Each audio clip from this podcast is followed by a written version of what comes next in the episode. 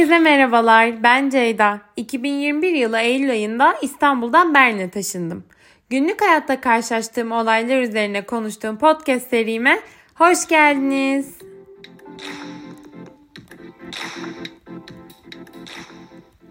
Bilenleriniz vardır. Birkaç gün önce bir gidene soralım da Emre Onar'ın konuğuydum. Tezimden, podcastimden, Berlin'deki hayatımdan konuştuk çokça. Benim için çok keyifli bir deneyimdi. Belki hala dinlemeyenleriniz vardır diye bu haftayı bir gidene soralıma ayırdım. Umarım dinlemekten keyif alırsınız. Takipte kalın. Merhaba herkese ben Emre Onar. Yurt dışında farklı ülkelerde yaşayan Türklerle yurt dışında yaşamak üzerine konuştuğumuz Transfergo'nun destekleriyle bir gidene soralıma hoş geldiniz.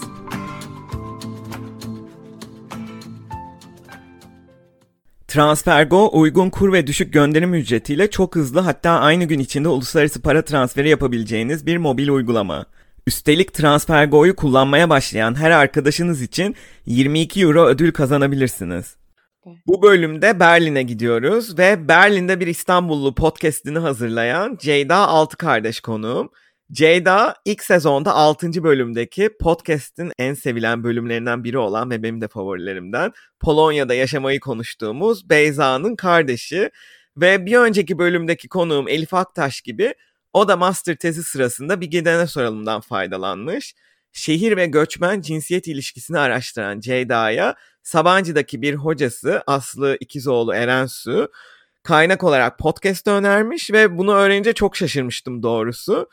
Ee, bu süreçte tabii Ceyda da yurt dışına taşındı ve bugün konuğum olarak karşımda e, enteresan oldu açıkçası. Kısaca Ceyda'dan bahsedeyim.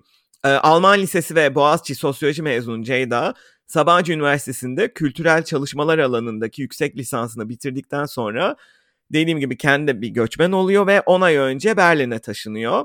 Bir yandan Freie Üniversitede sosyoloji Avrupa toplumları üzerine yüksek lisans yapan bir yandan da bir startupta çalışan Ceyda ayrıca Berlin'de bir İstanbullu isimli taze bir göçmen olarak farklı konularda gözlem ve deneyimlerine yer verdiği muhteşem bir podcast hazırlıyor. Ceyda ile podcastinde değindiği bazı farklı konulara da yer vermek ve beraber bu konuları irdelemek istiyorum. Ama tabii kendi göç hikayesini ve Berlin'de konuşacağız. Merhaba Ceyda, hoş geldin. Merhaba Emre, hoş buldum. Hiç böyle güzel sunulmamıştım sanırım. Teşekkür ediyorum. O ne mutlu. Doğru sunduysam konukların böyle dediğinde seviniyorum açıkçası. Ben de heyecanlanıyorum. Bir yandan görüntülü kaydediyorum böyle podcastleri. Onların yüzündeki heyecan, mahcubiyet gördükçe ben de böyle bir e, konuşurken heyecan basıyor bana da e, açıkçası. Ben de heyecanlıyım. Hiç kendini, kendi podcastini yapmak gibi değilmiş konuk olmak. Evet derler ya böyle ünlüler hep işte her sahneye çıkış ayrı bir heyecan hiç bitmiyor falan gibi. ben de artık onu diyebilirim. Ee, Valla her röportaj gerçekten heyecan. Umarım benim de heyecanım yansıyordur dinleyenlere de deyip senin göç hikayene başlamak istiyorum açıkçası. Dediğim gibi Sabancı Üniversitesi'nde okurken bana Beyza söylemişti işte e, Ceyda e, master tezinde senin de podcastinden faydalanmış diye derken sen de Berlin'e taşındın ve hatta kendi göçmenlik üzerine bir podcast'in var. Berlin'e nasıl taşındın? Neden Almanya'yı seçtin? Bize onu anlatarak başlayabilir misin? Tabii hemen başlıyorum. Aslında ben şöyle bir anda göç etmeye karar verdim. E, master tezimi bitirdikten sonra normalde plan doktoraya gitmekti. Pandemi patladı. Doktora programlarının çoğu e, başvuruyu açmadı. Hmm. Açanlara da şimdilik başvurayım.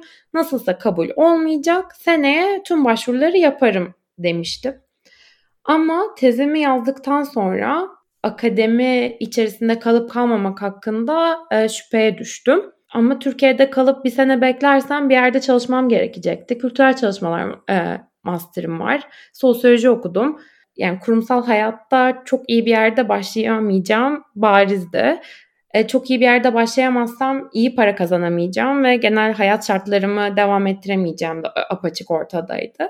Ben de yeni Berlin'e taşınmış bir sürü kadınla tanıştım. E, mülakatlar yaptım o dönem ve dedim ki e, harika Berlin iyi bir seçenek gibi duruyor.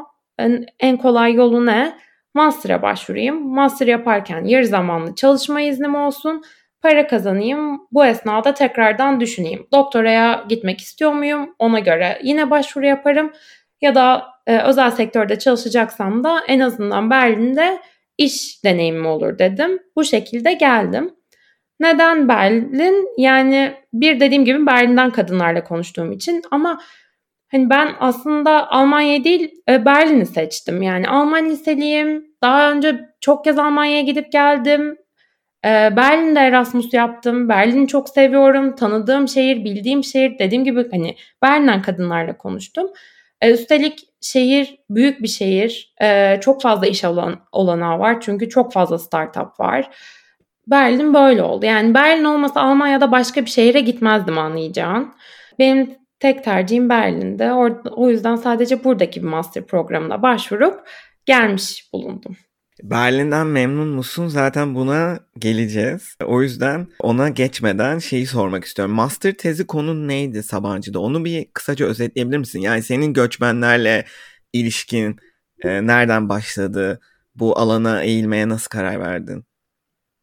Tabii başlayayım ama bundan önce Emre hiç haksızlık etmeyeyim podcastine ve sen e, senin podcastinden nasıl yararlandığımı kısaca anlatayım. Biraz önce söylemeyi unuttum çünkü. Şimdi ben e, yüksek lisansa başladığımda zaten göç çalışmak istediğimi ve kadın göçmeni çalışmak istediğimi biliyordum ve Almanya'ya çünkü e, ben Alman lisesi me- e, mezunuyum. Bütün arkadaşlarım zaten lisede neredeyse Almanya'ya gitti.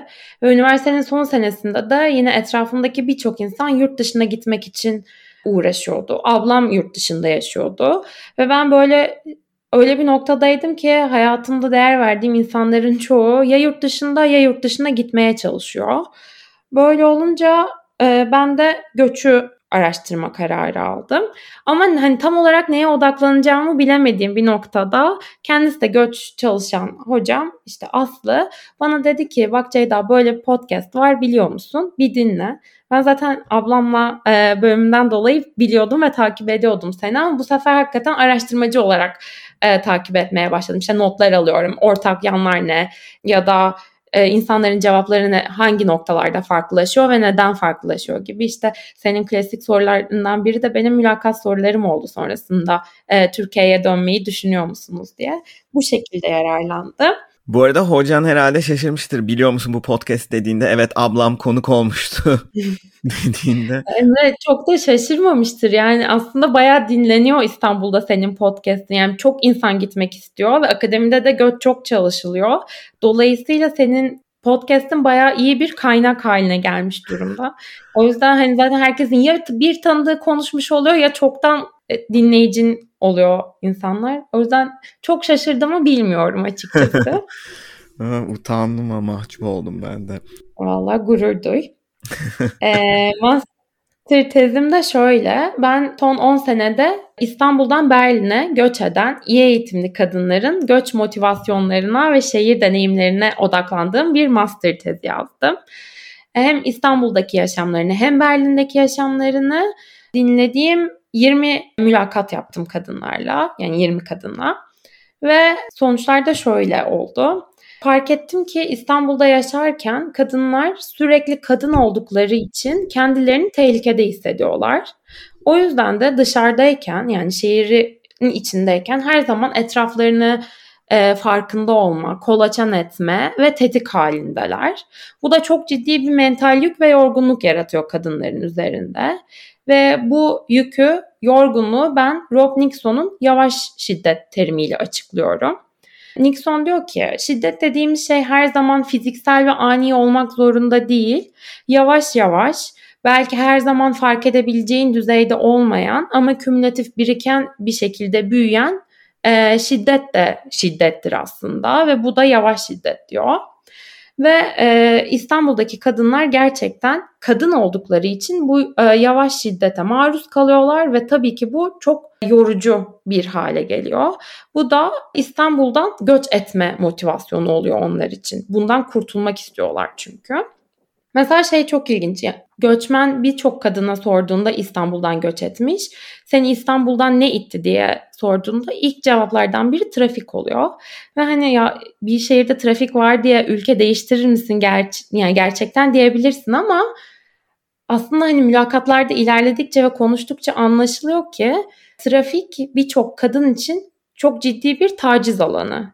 Hmm. Ve e, bu kadınlar e, her gün işlerine ya da okullarına gitmek için toplu taşımaya ya da arabada da olsa kendi arabasında da olsa bu trafiğe girmek zorunda kalıyor ve taciz ediliyorlar. Ya da taciz edilmemek için sürekli tetikte olmaları gerekiyor ve tabii ki bu onlar için çok yorucu. Bir sürü taktik oluşturmak zorunda kalıyorlar günlük hayatlarını geçirebilmek için. Planlarını trafik saatlerine göre e, düzenlemek ya da yanlarında ekstra kıyafet taşımak gibi. Dolayısıyla bu hep diken üstünde olmak ve e, taktik oluşturmak tacizden kaçmak için e, ciddi bir yük ve seni İstanbul'dan uzaklaştırıyor. Ve yani e, bu kadınlara senin klasik sorunu sorduğumda Türkiye'ye döner misiniz? Evet diyenlerin hepsi aslında İstanbul'a değil e, Ege şehrine dönerim diyor.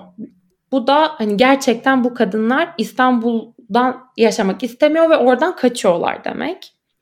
Hani bir yandan İstanbul'un bir e, itici göç motivasyonu var ama diğer yan, diğer yandan da Berlin'in çekici bir göç destinasyonu olması söz konusu.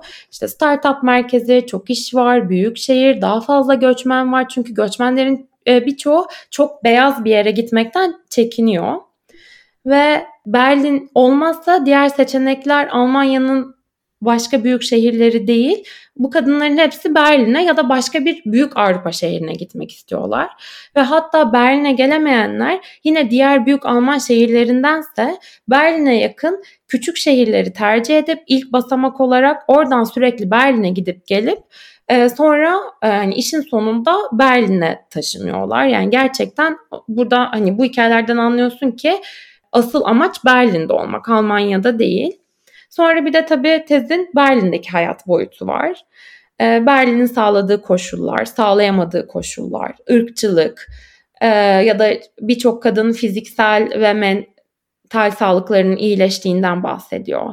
Ama bir yandan işte patriarka her yerde, e, tabii ki Berlin'de de tacize uğruyorlar ama sürekli korkmuyorlar ya da sosyal güven daha fazla olduğu için ya da toplumsal güven e, başlarına bir şey geldiğinde yardım edileceğine inanıyorlar ve kendilerini daha güçlü hissediyorlar. E, ve belki de en önemlisi cinsiyet kimliklerinin günlük hayatlarında artık ciddi bir önem oynamadıklarından bahsediyorlar. Yani İstanbul'da sürekli kadın olduklarını hissederken sokakta e, artık Berlin'de kadınlıklarını bu kadar farkında değiller çünkü onun üzerinden bir tehdit hissetmiyorlar. O yüzden hatta çok ilginç hepsi Berlin'i neredeyse hepsi diyeyim Berlin'deki yaşamlarını cinsiyetsiz olarak betimliyorlar. Böyle hmm. yani özetle benim tezim. Çok ilginç. Aslında çok farklı noktalara değiniyor. Hani genel bir tabii çatı konu olmasının yanı sıra mesela şey noktası benim podcastlerde de insanların dediğini doğruluyor. Yani bunu çiftler de söylüyor. Bilmiyorum erkek konuklarımdan da diyen olmuştu sanki ama kadınlar mı özellikle diyor bunu hiç düşünmemiştim. Ama şey söylenen bir nokta işte Türkiye'ye dönmeyi düşünüyor musun? Hani ileri safhalarda işte bir Ege kasabası olur. İzmir, Urla, Bodrum buralar söyleniyor. Bu genel bir eğilim genel olarak belki İstanbul'un hani kapasitesini doldurup artık özellikle bazı noktalarda kadınlar için özellikle hani güvenlik e, sorunu da teşkil etmesi bunu da e, bunu da ayrıca senin de dediğin gibi tez araştırmanda kanıtlamış oluyorsun aslında evet. böyle bir eğilim olduğunu e, ve evet aslında kadının yani benim de kadın konuklarımdan da bunun altını çizen çok oldu. Güvende hissetme. Yurt dışında. Hatta hatırlıyorum birkaç bölümde mesela Selin Tufanoğlu İngiltere'de yaşamak bölümü ilk sezonda o demişti. Onun çok net hatırladım şimdi. O yüzden onun ismini telaffuz ettim. O mesela söylemişti burada sokakta rahatça yürüyebiliyorsun gece bile olsa hiç şüphen yok diye. Hatta bunu bu hafta sonu bir arkadaşımla konuştum. Zeren. Onun da kulaklarını çınlatmış olayım. o diyordu Türkiye'den ben özellikle taciz vesaire bunu aldığım için taşındım. Buraya taşındığı ilk yıl başına bir şey geliyor trende. Birileri laf atıyor falan. Asabı bozuluyor bayağı. Ee, ve diyor ki şikayet edeceğim ben bunu trendeki görevliye. Adam şikayet ediyor diyor ki çünkü birkaç kere uyarıyor durmuyorlar falan. Bu çok ilginç mesela. İşte tren görevlisi diyor ki o da şaşırmış bir anda. Treni durdurmamam ve polis çağırmam gerekiyor. Onları indirmeye ikna edeceğiz. İnmezlerse o zaman işte daha kıdemli bir polis gücünü çağırıyorlarmış falan filan şikayetçi oluyor musunuz? Eren de demiş ki bu kadar olay olacaksa hani e, şikayetçi olmayayım ben vagon değiştiririm hani benim için sorun değil. Adam da hayır sen şu an şikayet ettin bunu. Benim hem senin hem toplumun güvenliğini sağlamam gerekiyor. Bunu iyi ki dile getirdin falan filan buradan konu uzuyor. İşte polis geliyor vesaire e, tutanak tutuluyor ifade veriliyor derken önce üzülmüş hani burada da böyle insanlarla uğraşacağız diye. Sonra mesela rahatlamış gibi hani adam ne kadar ciddiye aldı ve takip edildi bu süreç diye. E, bu tabii onun bireysel gözlemi ama e, Türkiye'de yaşanması zor bir deneyim açıkçası. Böyle hikayelerde Aynen. var evet. Aynen öyle işte Emre zaten fark orada yani tabii ki burada da ya da e, yani dünyanın herhangi bir şehrinde de kadınsan tacize uğruyorsun.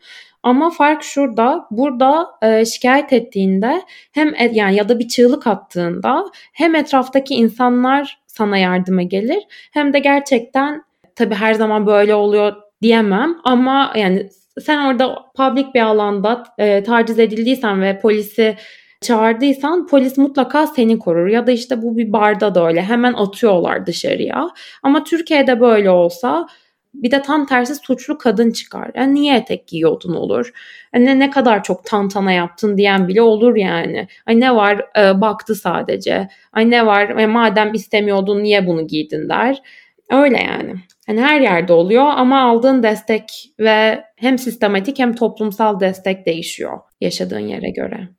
De şey de ilginç bir noktaydı. Ee, mesela Berlin gibi hani sadece beyazlardan oluşmayan hani biraz daha kozmopolit bir şehre taşınmayı e, görüştüğüm kişiler tercih ediyordu dedin ya. Aslında bir yandan da hani Almanya bilmiyorum böyle dediğim yani böyle doğru mu demek bu da ama ırkçılıkla da ilişkilendirilen bir ülke ya özellikle Türkler açısından. Hani mesela senin podcastlerinde de değindiğin bir konu Almanya'daki ırkçılık. Evet. Bu konuda ne düşünüyorsun? Yani bu da çok genel bir soru oldu ama öncelikle yani hem master tezinde görüştüğün kişiler hem de senin artık sen de bir e, Almanya'da göçmen olarak kendi ırkçılık deneyimin nasıldı? Yani tabii ki uğradım ırkçılığa.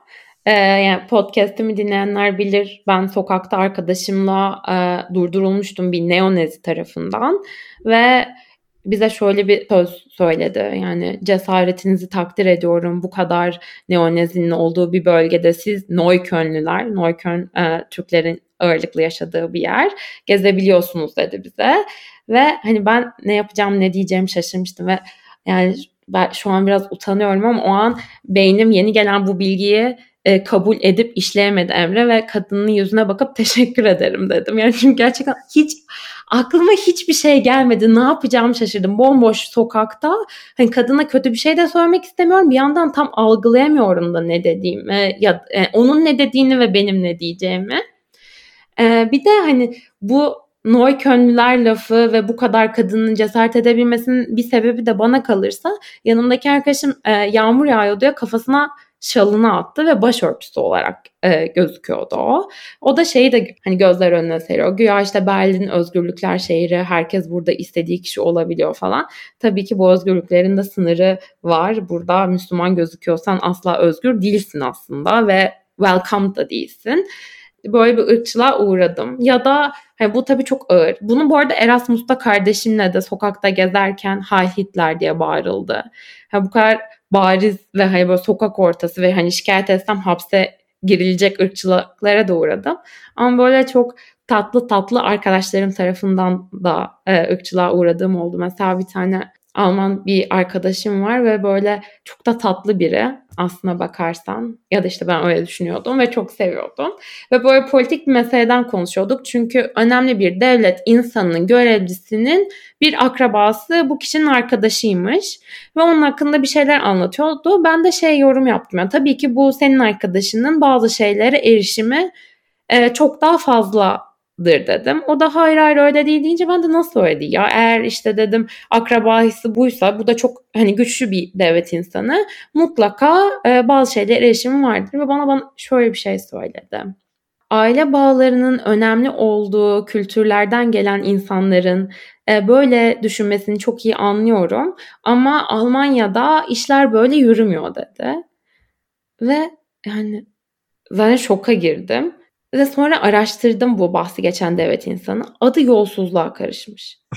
Yani sen benimle dalga mı geçiyorsun? Yani sen ben Türkiye'den geliyorum diye düşünce tarzımı bile yeterince demokratik bulmayıp Almanya'da böyle şeyler olmuyor derken savunduğun insan yolsuzluk ya bırak akrabayı tanıdığı herkese para yedirmiş sen hani ne diyorsun bana ama işte böyle oluyor hani Alman yapınca adı istisna oluyor ama sen Türkiye'den geldiğin için yanlış düşünüyor oluyorsun ve Almanya'da işler böyle ilerlemiyor oluyor. Hmm, güzel bir örnek olmuş bu. Bayağı evet net bir örnek. ilginç. Yaşarken çok güzel değildi ama evet e, ırkçılığa evet uğruyorsun ama bir diğer yandan da şöyle evet ırkçılığa çok uğrayabilirsin Almanya'da. Ee, özellikle hani Berlin'in doğusunda ya ve Almanya'nın doğusunda. Ama bir yandan da Berlin öyle bir yer ki ya sonuç olarak 82. il deniyor Emre buraya. Küçük İstanbul da deniyor. Yani çok Türk var. Yani sen sokağa çıktığında ki mesela ben arkadaşım Viyana'ya ziyarete gittiğimde hani sokakta şeyi hissetmiştim. Ben burada yaşayan insanlardan hepsinden farklıyım ve çok farklı görünüyorum. Ve burada kesin göze batıyorumdur diye hissetmiştim. Yani Berlin'de asla öyle bir şey yok. Yani göze batmam mümkün değil. Hatta tam tersi sanıyorum ki böyle çok sarışın ve beyaz bir Alman olsa o kesin daha göze batar. Çünkü öyle yani e, Alman görünümlü pek insan yok benim gördüğüm kadarıyla ya da deneyimlediğim kadarıyla. O bakımdan çok beyaz olmayan bir yer iyi. Yani kendi o, o bakımdan daha ait hissedebiliyorsun. Üstelik Türkçe çok konuşabiliyorsun. Kültürüne dair ürünlerine çok rahat erişebiliyorsun. Yani ben kasabımı da işte ya ben cumartesi günü pazara gidiyorum. Türk bir amcam var. Her şeyim bana veriyor. Ya bu arada hani hakikaten kazıklıyor da olabilir bilmiyorum. Yani ama o kadar lezzetli veriyor ve o kadar iyi davranıyor ve ben Türkçe derdimi anlatabiliyorum. O meyveyi sebzeyi betimleyebiliyorum ya. O, o o kadar mutlu ediyor ki beni. Artık 1-2 euro da geçiyorsa hiç önemli değil. Belki indirim de yapıyordu şimdi günahını e, almayayım ama e, çok önemli yani bence. Çünkü ülkene, diline ve kültürüne dair her şeyden çok uzakta olmak çok yorucu bir şey.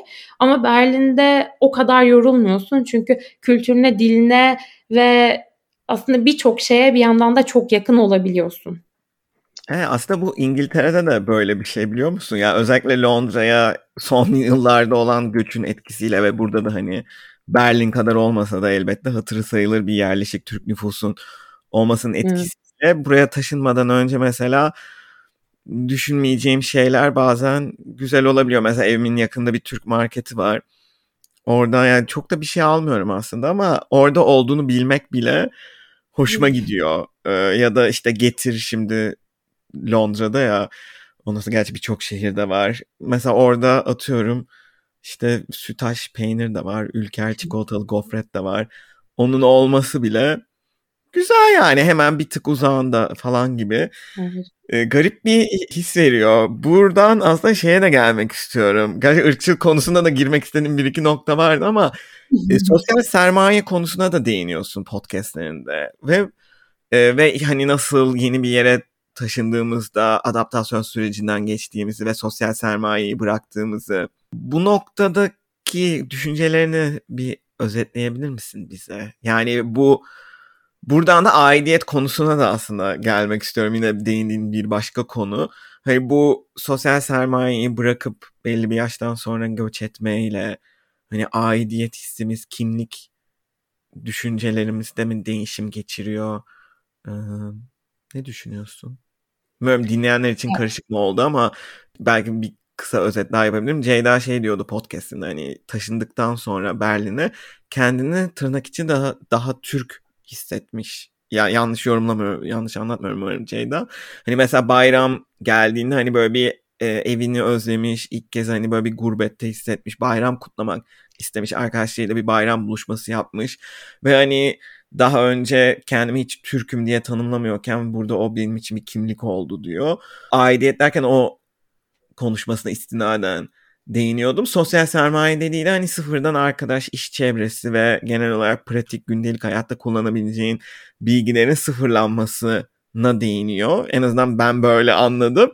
Ee, topu sana paslıyorum.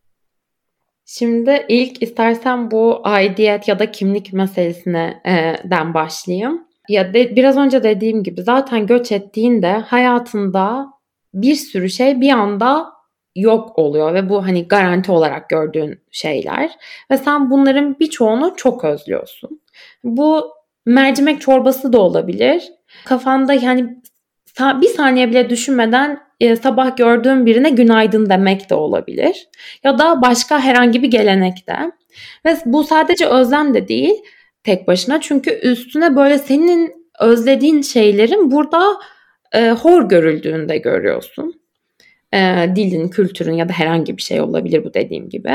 Ve o zaman biraz daha sahipleniyorsun bence. Yani tabii ki bu arada e, bu davranış biçimine karşı herkesin e, tavrı farklı olabilir ama benim için böyleydi. Yani bir şekilde sahiplenmek zorunda bırakıldığımı hissettim. E, ben tabii ki kendi kültürümle geldiğim yerle ilgili bir şeyleri, bazı şeyleri eleştirebilirim.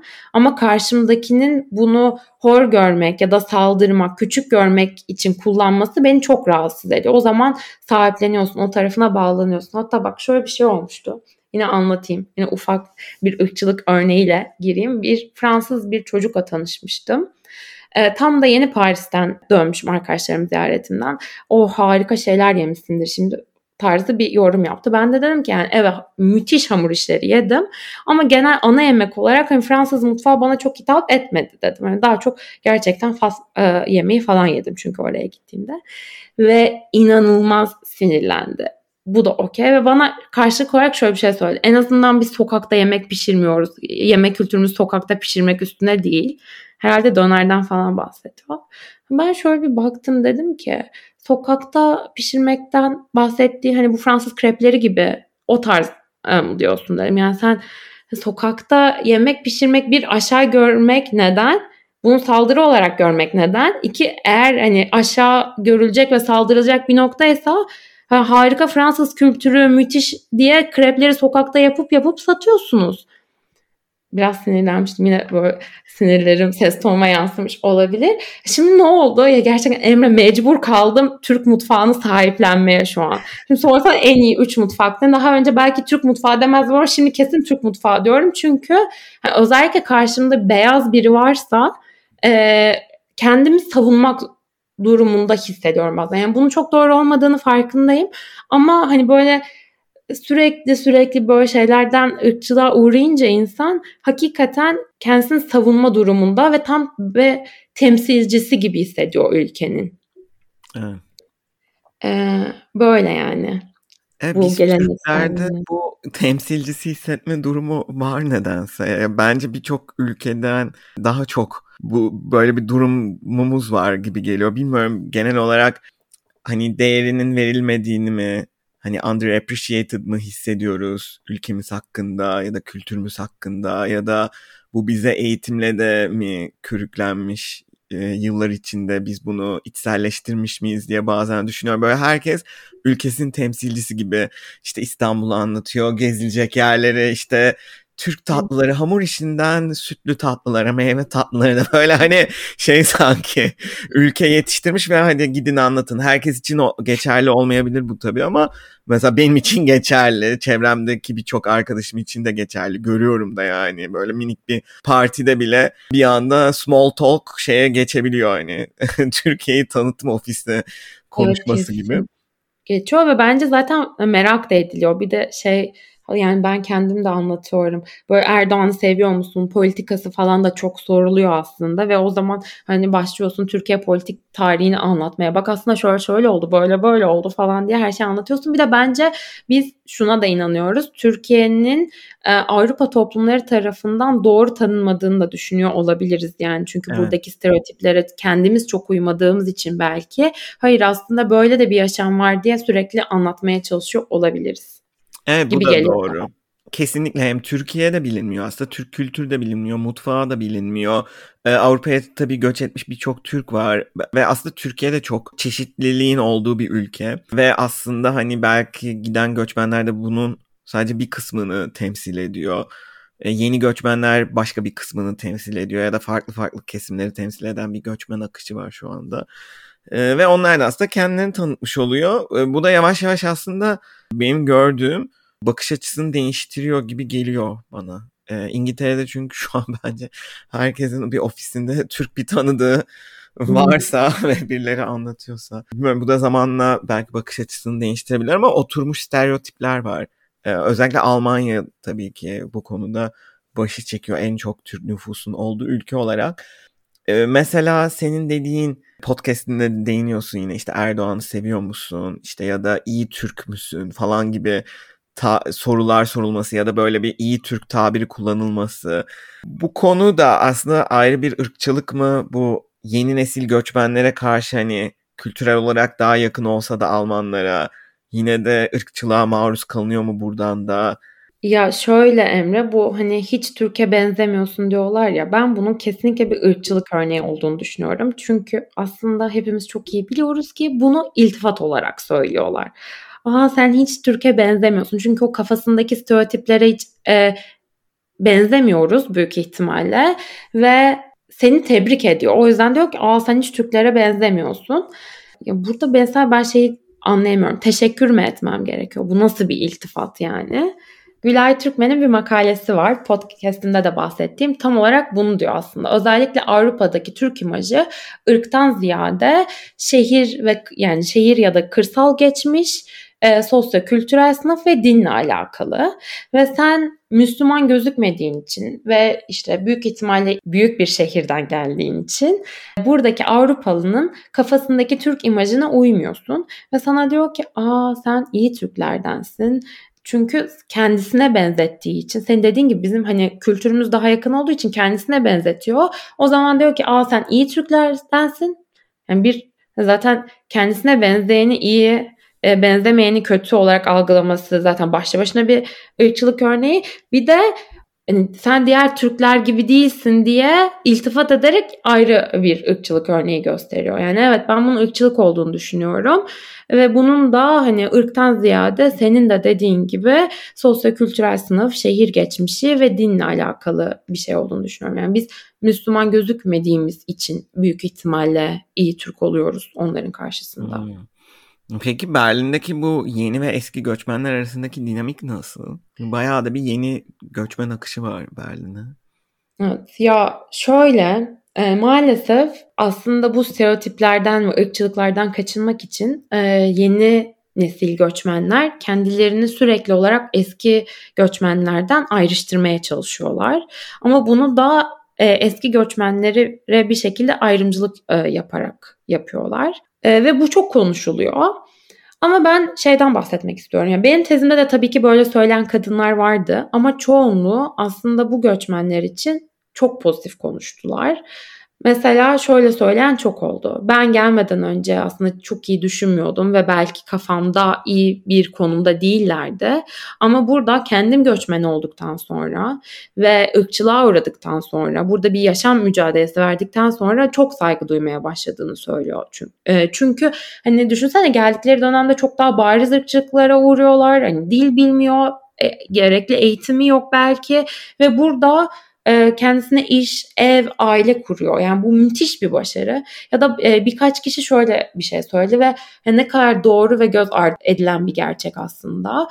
dedi ki onların zamanında çok zor şartlarda verdiği mücadeleler sayesinde benim şu an göçmen olarak bu kadar hakkım var ve bir Türk olarak burada bu kadar rahat edebiliyorum. Onların mücadelesi yüzünden ve o yüzden ben sadece teşekkür edip saygı duyabilirim ilk gelen göçmenlere dedi. Yani tabii ki e, müthiş doğru. Ve şimdi bak mesela aklıma şey de geldi ilk gelen göçmenleri birazcık daha hor gelen e, sınıf hakkında böyle yorumlar yapıyor. Almanca bile öğrenmemişler mesela senelerce burada yaşayıp. Ya yani o kadar çok beyaz yaka Türk var ki şu an burada Almanca konuşmayan. Hiç öğrenmemiş ve öğrenmeye niyeti de olmayan. Ve hani ben bunu hiç yargılayarak söylemiyorum çünkü hani bıraksan aslında ben de hiç Almanca konuşmayabilirim. Ama eğer bunu bir yargılama yolu olarak e, kullanıyorsan ya bir kendine bak sen de Almanca konuşmuyorsun. Senelerdir de hiç burada kalıyorsun ve hiç konuşmamışsın. Öğrenmeye gayret bile etmemişsin. Ve bunu hani Almanya'da senelerce konuşup insan bir kelime bile Almanca öğrenmez mi ya diye bir de kendin bir saldırı olarak kullanıyorsun. Bence bu bayağı ayıp bir şey yani. Aa, bu çok ilginç bir nokta. Aslında podcast konuklarımı da düşünüyorum. E, bunu dile getiren böyle bir şey olmadı. Aslında çok eski göçmenler üzerine pek konuşmadığımızı fark ettim genel olarak. E, ama e, şunu söyleyebilirim. Birçok ülkede yaşayan kişi ana dil İngilizce değilse ya da o ülkenin ana dilini bir şekilde lisede öğrenmemişse Fransızca, Almanca gibi öğrenmeye çok çaba sarf etmiyor. Belki ancak vatandaşlık aşamasında böyle gerekli miktarı öğreniyor. Ama %50-50 falan diyebilirim. Yani birçok konu yaşadığı ülkenin dilini bilmiyor evet. Ya ve zaten yani çok da büyük ihtimalle gerek duymuyoruz yani ben kendim de anlatıyorum. Yani burada birçok şey ya İngilizce ilerliyor zaten iş hayatı falan kesinlikle İngilizce ya da bir kafede bile İngilizce konuşuyorsun. İngilizce konuşmuyorsan da kesin Türkçe konuşuyorsun. Yani Almanca'ya gerçekten gerek yok. Ya burada Berlin'de yaşıyorsan ve hele atıyorum Kreuzberg'de yaşıyorsan zaten Almanca'ya kesinlikle gerek yok. Ve hani ya ilk gelen göçmenler Almanca bile bilmiyorlar falan. Şimdi onlar yani artık üçüncü kuşaktalar ve ana dilleri Almanca şakır şakır konuşuyorlar. Bak biz hiç konuşamıyoruz farkında mısınız? Yani hiç hmm. konuşamıyoruz yani. Ben tabii ki burada üç kuşaktır olan göçmen geçmişli insanlar kadar Almanca konuşmam mümkün mü? Değil yani. Ana dilleri. Bir de aslında yani o zamanda göç edenler çok zor şartlarda göç ediyor. O zamanlar teknoloji de bu kadar gelişmiş değil ve şimdi göç edenlerin aslında kültürel sermayesi daha yüksek. Yani daha eğitimli bir kesim göç ediyor. Tabii ki. Ona rağmen hani dil öğrenme kapasitesi ya da kabiliyeti daha yüksek olabilir. Hani İngilizce de bildiğinden vesaire. Ama bunu tercih etmiyor belki de. Bu da enteresan bir bakış açısı ve karşılaştırma. Bak bunu hiç daha önce düşünmemiştim. Peki yeni nesil göçmenlerin Berlin'deki gruplaşması nasıl? Öyle bir community olma durumu var mı? Yoksa böyle ufak ufak gruplardan mı oluşuyor işte atıyorum ODTÜ mezunları, Boğaziçi mezunları falan gibi. Yani bu konu hakkında çok bir şey okuduğumu söyleyemem Emre. Ancak kendi gözlemlerimi paylaşabilirim seninle. Ama bana şey gibi geliyor sanki Türkiye'de ya da işte İstanbul'da nasıl sosyalleşiliyorsa burada aynı pratikler paralel olarak devam ediyor gibi geliyor. Çünkü normalde işte göç, göçmen olduğunda Türkiye'de ya sen senin de bir sürü konun aslında değiniyor. Türkiye'de arkadaş olur muydun bilmiyorum ama burada işte çok sıkı fıkı oluyoruz, çok iyi arkadaş oluyoruz. Ee, ama Türkiye'de olur muydun bilmiyorum diyorsun. Çünkü işte belki ana dilini konuşabildiğin ve e, benzer deneyimler yaşadığın insanları arıyorsun ama burada o kadar çok Türk var ki. Hani inan seçme şansın var yani.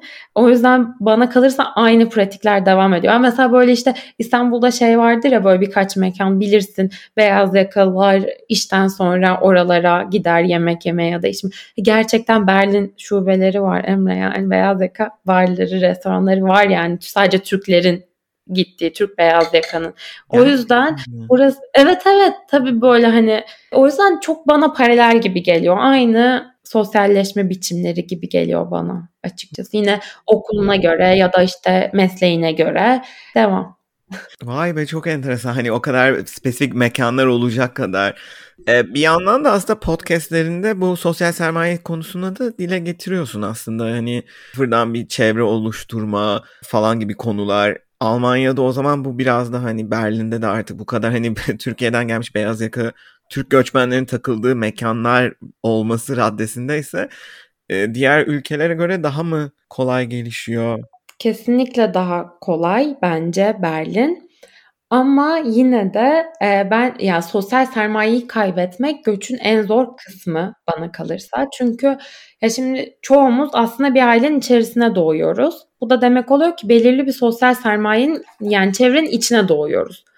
Doğduğumuz andan itibaren zaten bir çevre var ve biz sonrasında sürekli üstüne koyarak bu çevreyi büyütüyoruz. Yani ilkokuldan başlayarak ilkokul arkadaşları, ortaokul, lise, üniversite, master, iş, staj, sosyal aktiviteler yani 27 yaşındaki biri göç ettiyse 27 yaşına kadar hani en az bir 20 senelik birikimi var ve bu birikimi zaten var olan bir birikimin üzerine koymuş. Bu binlerce insan demek belki. Ve sen buraya geldiğinde çok insan tanıyor olsan bile 10 kişi tanı hadi 15 kişi tanı. Bu birikimin yanında sıfıra yakınsın aslında. Yani burada baştan eczacı bulmak zorundasın, doktor bulmak zorundasın, doktor önerecek biri bulmak zorundasın. Musluğun bozulursa tamirci, tamirciyi önerecek yeni biri, onu tanıyan, indirim sağlayacak vesaire. Bunların hepsini baştan yaratmak zorundasın. Ve senin böyle kurulu olan düzenin üzerine koy 20 senede biriktirdiğini 3-5 senede yapman mümkün değil yani. Ancak bir 20 sene sonra aynı e, noktaya gelirsin. Bu da yani bana kalırsa gerçekten göçün en en zor kısmı. Ve yani insanın insana ihtiyacı var ne yapmak lazım? Nasıl bu ihtiyaç giderilir? Burada e, Berlin'de yaşayan insanların çok büyük Facebook grupları var. Ötekilerin Berlin dalgası ve New Wave Berlin. Bence isimler de harika bu arada. Gerçekten İstanbul'da kendisini öteki hisseden insanların Berlin e, buluşma noktası Berlin ve hani yeni dalga Berlin göçü. Burada hani herkes her sorusuna ki bu işte vize randevumu nasıl alabilirimden taşınacağım evimi boyatacağım, hangi bisikleti alayım, hangi doktora gideyim, çocuğumu hangi anaokuluna e, göndereyim'e kadar bir sürü çeşit çeşit soru ve bu sorulara çeşit çeşit hani çok fazla cevabın verildiği Facebook grupları ve hani buradaki insanların hepsinin buna ihtiyacı var. Çünkü hani hangi bisikleti alayımın cevabını bilecek arkadaşı olsa bile çocuğumu hangi anaokuluna gönderiyimin cevabını verecek arkadaşı olmayabilir daha. O yüzden bence e, yeni bir sosyal sermaye mecrası diyebiliriz e, bu Facebook gruplarına. E, ve çok önemli bir yer tutuyor inan hepimizin hayatına. Yani konser bileti alıp satmak istediğimizde ya da ev aradığımızda bile hemen bu gruplara başvuruyoruz çünkü. E, kesinlikle yani yurt dışına taşındığında ilk başta o sisteme oturtmak e, çok zor. Mesela ben taşındığımda böyle mesela iş alanında Türkiye'de işte bir iş yaptırmam gerekiyorsa atıyorum bir projeyle alakalı marketing alanında çalışıyorum. Ben işte atıyorum bir web sitesi yapılacak ya da bir reklam ajansına ihtiyaç var sosyal medya ajansına. Ne bileyim ulaşabileceğim bir sürü insan var. Doğrudan kendim tanıyorum. Birilerine sorsam birileri önerir. Burada böyle bir anda boş bir tahta şeklinde hani ne yapmam hmm. gerekiyor hani hiçbir şey bilmiyorsun falan. Zamanla oturuyor tabii bunlar ama bunlar da adaptasyon sürecinin bir parçası. Hani kişisel e, yaşamı geçtim hani iş hayatında bile bir anda bir e, sermaye birikimin varken Türkiye'de çalıştıysan birkaç sene falan onu kaybediyorsun. Bu da bilmiyorum. Belki insanların pek dikkat etmediği bir nokta olabilir. Hmm. Ev ararken dedin.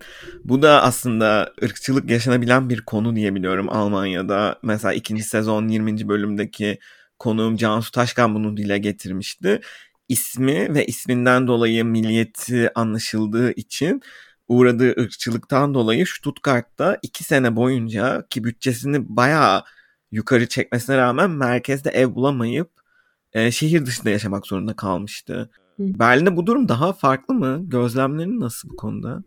Birçok Avrupa başkentinde olduğu gibi Berlin'de de şu an çok ciddi bir ev krizi var. Ee, ve yani son senelerde iyice artmış kiralar bir de şimdi bu Ukrayna'nın içinde bulunduğu durumdan ve hani çok Ukrayna'nın da geldiği için hani Berlin'de daha da az e, ev var şu an. Ve ev ben bu arada yine ev arıyorum çünkü evim satıldı. Yine tam olarak bu sürecin içerisindeyim son iki haftadır. Çok korkunç bir durum. Çünkü e, ben hem ismim yabancı hem Almancam iyi değil yani bu demek oluyor ki aslında burada doğup büyümemiş bir Türk'üm ve burada beni maddi anlamda destekleyebilecek insanın olmadığını biliyor ev sahibi demek bu. üst ve öğrenciyim.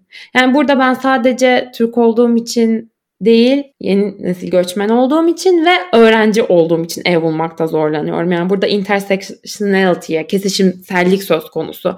belki Alman bir öğrenci olsaydım ev bulabilirdim ya da e, Türkiye'den gelen ama iyi şartlarda çalışan bir insan olsam da ev bulabilirdim. Çünkü mesela doktor olarak gelen e, bir arkadaşım var. Hani ilanlara yazıyorum bana kimse geri dönmüyor demiştim.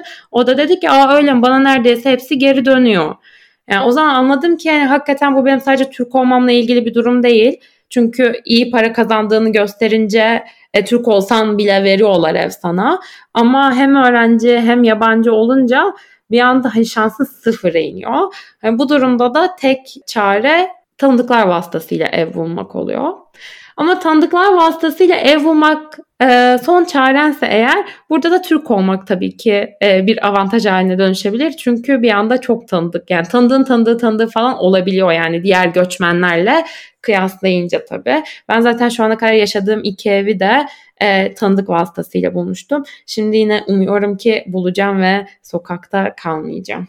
Almancan iyi değil dedin ama Alman lisesi mezunusun. Emre senelerce hiç Almanca konuşmadım. E, dolayısıyla bayağı pratiğim az. Yani oturup film izleyebiliyorum ama kendim konuştuğumda hala acayip strese giriyorum. Ve hiç konuşamıyorum sanıyordum ben bu arada kendimi. Ama geçen gün bir iş mülakatında Almanca konuşur musun dediler bana. Ve herhalde o an ne, ne gücü bilmiyorum. Bir anda şakır şakır Almanca konuşmaya başladım ve şoka girdim. Yani çünkü buraya geldiğimden beri gerçekten zorlanıyorum aslında Almanca konuşurken. Ama hani demek ki o stres faktörünü atınca ya da yeterince strese girince konuşabiliyormuşum. Çünkü hani böyle bayağı bir iş görüşmesini Almanca yapmak asla kolay bir şey değil bana kalırsa e, bütün o terimlerle bir de düzgün konuşman gerekiyor falan. Hakikaten 40 dakika hiç durmadan aralıksız Almanca konuştum ve sonra bir de Almancama iltifat aldım. Ama günlük hayatta konuşunca gerçekten konuşamıyorum. Ama böyle herhalde aslında hani iç yerlerde bir yerlerde beynimde var ama ya kendim çok stres oluyorum ya da yeterince zorlamıyorum. O yüzden e, yani ev ilanlarında ya da konuştuğumda vesaire evet bazen e, Almanca mi gelmiyor olabiliyor ve hatta işte ya of yine bir ırkçılık örneği anlatmak istemiyorum. Herkes Almanya'ya gelmekten soğuyacak.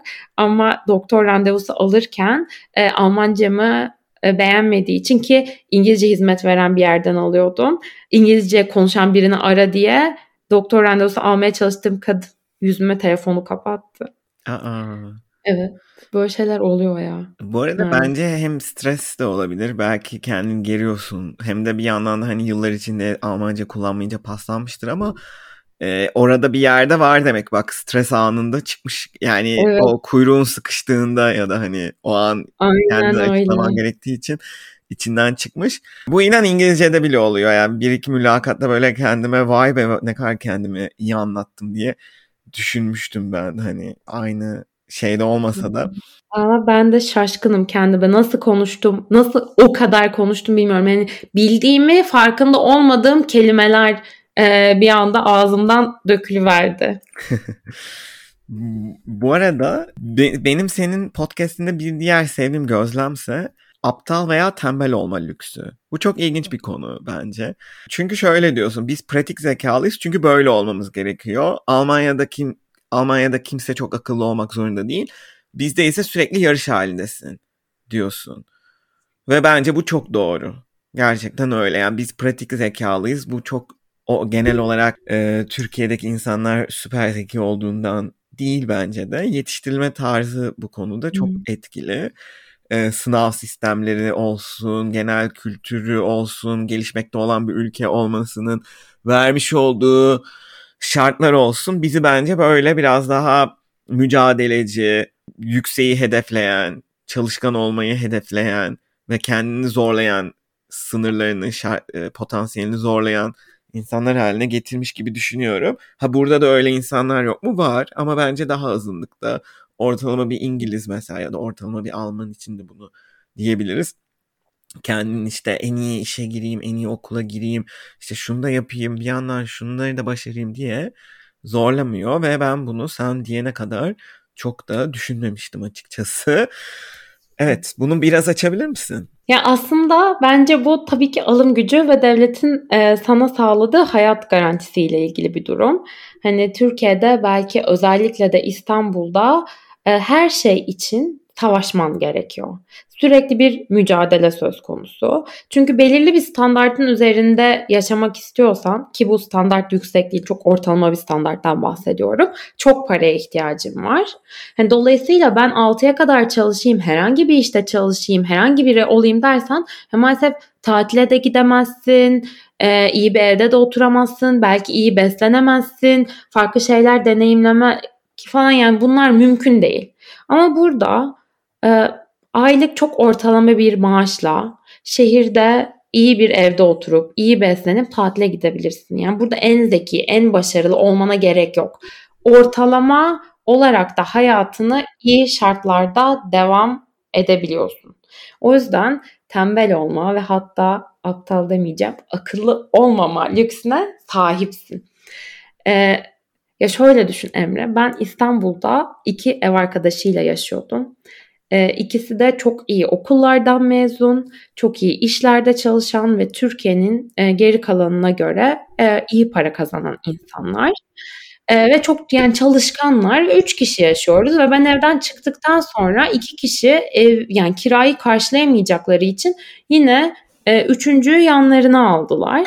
Ve sonra buradaki ilk ev arkadaşımı düşünüyorum. Ta, yani tam zamanlı bile çalışmıyordu öyle çok akıllı ya da çalışkan da değildi.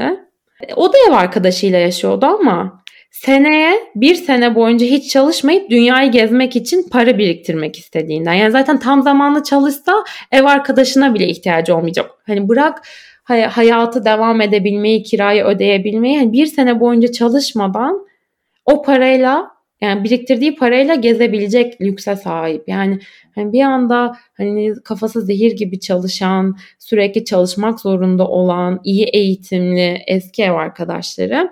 Ve bir yandan da burada gayet ortalama bir insan ve tam zamanlı bile çalışmıyor. Burada %75 gibi bir çalışma oranı var. Bazı insanlar tercih ediyor yarı zamanlı ile işte tam zamanlı arası ve hayatlarındaki lüks farkı yani bu fark inanılmaz yani. O yüzden evet bence kesinlikle Avrupa'daki beyazların e, çalışkan olmama ve e, işte yani tembel olma ve hatta yani aptal olma lüksleri var. Böyle düşünüyorum. Evet yani hayat standartları alım güçleri daha yüksek olduğu için. Evet. Evet ya mesela burada bir otobüs şoförü de mesela bir hafta e, yurt dışında bir ülkede mesela işte atıyorum Türkiye'de tatil yapabiliyor rahatça ailesiyle beraber. E, Türkiye'de bu öyle değil. E, evet. İnsanların kendini zorlaması gerekiyor. Her aşamada insanın bu arada yani mavi yakada olsa, beyaz yakada olsa e, sürekli kendini kısması ya da kendini işte e, zorlaması vesaire vesaire bir yarış hali söz konusu. Ve biz de bunu bence içselleştirmişiz. Bize de devam ediyor. Yani yurt dışına gidince bir anda yayan ve köşesine çekilen pek benim tanıdığım yok. Herkes sürekli zaten göçmen olarak da kendini sürekli ispat ve e, kanıtlama evet halindesin işte belli vize kurallarını yerine getirmen gerekiyor vesaire. E, burada benim, benim bütün tanıdığım Türkiye'den taşınmış arkadaşlarım e, sürekli yarış halinde hala devam ediyor o durum yani. Artık işlemiş hepimizin içine. Senin notlarından paylaşmış olduklarından konuşmak istediklerim ana başlıklarıyla böyleydi ama e, şeyi de tabii merak ediyorum. Senin gözünden Almanya'da hayat yani mesela 10 aydır Berlin'de ve Almanya'da yaşayan biri olarak orada sana göre hayatın en sevdiğin yanları neler? Ya Berlin'de hayat şu yüzden güzel bence. Ben burada e, çok gelecek kaygısıyla yaşamıyorum ki sağlam bir pozisyonda da değilim. Hala öğrenciyim, yarı zamanlı çalışanım. Ama seneye e, ve burada da işte ben geldiğimden beri bayağı enflasyon oldu aslında. Ama hani devlet bir şey olduğunda hemen aksiyon alıyor. Ya işte enflasyon oldu, market benzin fiyatları arttı diye aylık e, çalışan herkese yardım başladı ya da benzin fiyatları arttı diye şimdi yaz boyunca tüm şehirlerde gezebileceğin toplu taşıma fiyatı aylık 9 euro oldu Emre. Herkes çılgınlarca trenle başka şehirlere gidiyor şu an. Çünkü aylık 9 euro nedir yani? Çok ucuz ya da e, o yüzden gelecek kaygısı olmadan yaşamak harika bir duygu bu bakımdan kendini daha güvende hissedebilmek. Bir de ne bileyim görüşme boyunca anlattım işte. Dedim ki Paris'e gitmiştim yeni ya da işte Viyana'ya gitmiştim. Çünkü o iki şehirde de arkadaşlarım yaşıyor ve çok uyguna bilet alıp çat başka yerleri gezebiliyorum. Ya bu benim için hakikaten e, Türkiye'deyken özellikle son senelerde bir lüks haline gelmişti artık. E, ve burada lüks değil bunun adı. Burada long weekend bunun adı yani bu harika bir şey gerçekten. İstanbul'a iki saat uzaklıkta bir yere gitmekten hafta sonu için bir farkı kalmadı artık neredeyse e, şehirler arası dolaşmanın. E, o yüzden hani çok uyguna da biletler bulabiliyorsun. E, o yüzden Berlin'de yaşamın benim için en güzel noktaları bunlar. Peki en zorlayan yanları neler oldu? Ya şimdi ben buraya geldim ve baştan bir hayat kurmaya çalışıyorum. İşte malum eski alışkanlıklarım, rutinlerimi burada e, devam ettiremiyorum. O yüzden hepsini baştan oluşturma sürecindeyim. E, bu da çok yorucu. Bir de böyle sevdiğin insanların, hep yanında olan insanların verdiği güvence yok sana. O yüzden çok zorlayıcı. Ama hani şeyi de düşünüyorum ya o zaman hadi Türkiye'ye git. Ama Türkiye'de de hayat çok zorlayıcı, kısıtlayıcı. işte üstüne geçim derdi var, gelecek kaygısı var ve hani birçok etrafındaki yani Türkiye'deki etrafımdaki insanın da tek çözümü yurt dışına taşınmak. Ee, o yüzden hani böyle şikayet etmeden önce bir de seninle de konuştuk ya hep böyle bir geri adım atıyorum. Çünkü bir de Türkiye'de artık yurt dışına taşınmak o kadar iyi bir konuma getirilmiş durumda ki insanlar yani tek çözüm olarak görüyor bu kaygılardan kurtulmak için ve bunun hakkında kötü hiçbir şey duymak istemiyor. Şikayet etmek e, duymak istemiyor ama ben hep şeyi altın kendi podcast'imde de altını çizmeye çalışıyorum. Yani bu bir trade-off, bu bir fedakarlıklar dengesi. Ee, Türkiye'de kalmak da bir sürü fedakarlık gerektiriyor. Burada olmak da ikisinin de zorlayıcı yanları var. Ama e, belli ki benim için burada olmanın zorlayıcı yanları şu an daha az. O yüzden yani daha başa edilebilir düzeyde en azından. O yüzden ben burada kalmayı tercih ediyorum. Yani bazı insanlar geri dönmeyi de tercih edebiliyor. O yüzden şimdi e, şikayetlerime başlamadan önce hemen e, bir açıklamamı yaptıktan sonra devam ediyorum. Tabii ki burada yalnızlık çok zor. Ne kadar insanı tanırsan tanı, Türkiye'de e, tanıdığın kadar e, insan tanıyamıyorsun. E, ana dilini yeterince konuşamıyorsun ki hadi burada çok konuşabilmene rağmen ya ben şeyi çok özlüyorum. E, işe mesela ofise gittiğimde e, günaydın diyebilmek istiyorum ya da böyle çok e, bir çok yoğun iş yaparken biri Ceyda dediğinde aklıma o an gelen yani yes bile gelmiyor. Yani sadece efendim diyesim geliyor. Ve böyle bazen hakikaten efendim derken yakalıyorum kendimi. Yani ana dilinde konuşamamak bazı yönlerden çok zorlayıcı olabiliyor. Ve dediğim gibi Türkiye'deki sevdiklerinin olmaması. Ama bir yandan da şu da bir gerçek. Türkiye'deki sevdiklerimin çoğu da zaten artık Türkiye'de değiller. Evet bu da ayrı bir e, konu gerçekten. E, herkesin yavaş yavaş çevresi de e, dağılıyor. Yani özellikle e, ne bileyim 90 ve sonrası kuşağın diyeyim. E, 90 ve sonrası doğumlu kuşağın 85 sonrası da olabilir. E, herkesin en az 1-2 arkadaşı en az e, bu değişerek bazı insanların %80'i bile olabiliyor. Çevresinin %90'ı yurt dışında yaşıyor. Buna akrabalar, aile e, bireyleri falan da dahil. Bir şey söyleyecektim unuttum ama olsun. E, ne sağlık olsun. E, bir sonraki soruma geçeyim o zaman. Aslında buna da ara ara değindik. Az önce de söyledim hani aile ve o büyüdüğün çevrenin özlemini de hissediyorsun ya da ana dilini de özlüyorsun. Peki genel olarak başka Türkiye'ye dair özlediğin veya hayata dair avantaj olarak gözlemlediğin şeyler neler? Hani illa klasik sorumu bu şekilde sormam gerekiyorsa e, aslında zaten biraz dile getirmiş oldun ama. Ee, ya dediğim gibi ailemi, arkadaşlarımı, sevdiğim herkesi çok özlüyorum ama e, onların da birçoğu Türkiye'de değil artık. Yani çok günümüzün gerçeği oldu bu sevdiklerine hasret bence. Ama insanlar dışında havayı çok özlüyorum Emre. Yani güzel havayı çok özlüyorum. Buradaki ya buradaki kış dayanılmazdı benim için. Bu sokakta donarak öleceğimi ya çok ciddi şekillerde düşündüğüm anlar oldu. Bir de denizi çok özlüyorum. Yani denizi görmeyi, denize girmeyi e, İstanbul'da değil yani Türkiye'de çok özlüyorum. Türkiye'de yaşamanın avantajı daha yani ne olursa olsun bir yerde ne kadar çok yaşarsan yaşa herhalde insan doğduğu, büyüdüğü, çocukluğunu geçirdiği ülkedeki kül, ülkenin e, kültürü kadar hiçbir yeri ve hiçbir insanı iyi tanıyamıyor herhalde. E, ve dediğim gibi hiçbir dil ana dilinin yerine geçemiyor. Hani bir psikologla konuşmak istediğinde yine Türkçe konuşmak istiyorsun. İngilizce derdini o kadar rahat anlatamıyorsun. İngilizcen ne kadar iyi olursa olsun hani o duygusal e, bağ olmuyor bence ana dilin haricinde. Yani Türkiye dediğin yer bu açılardan düşündüğünde bir comfort zone, senin kendi çöplüğün.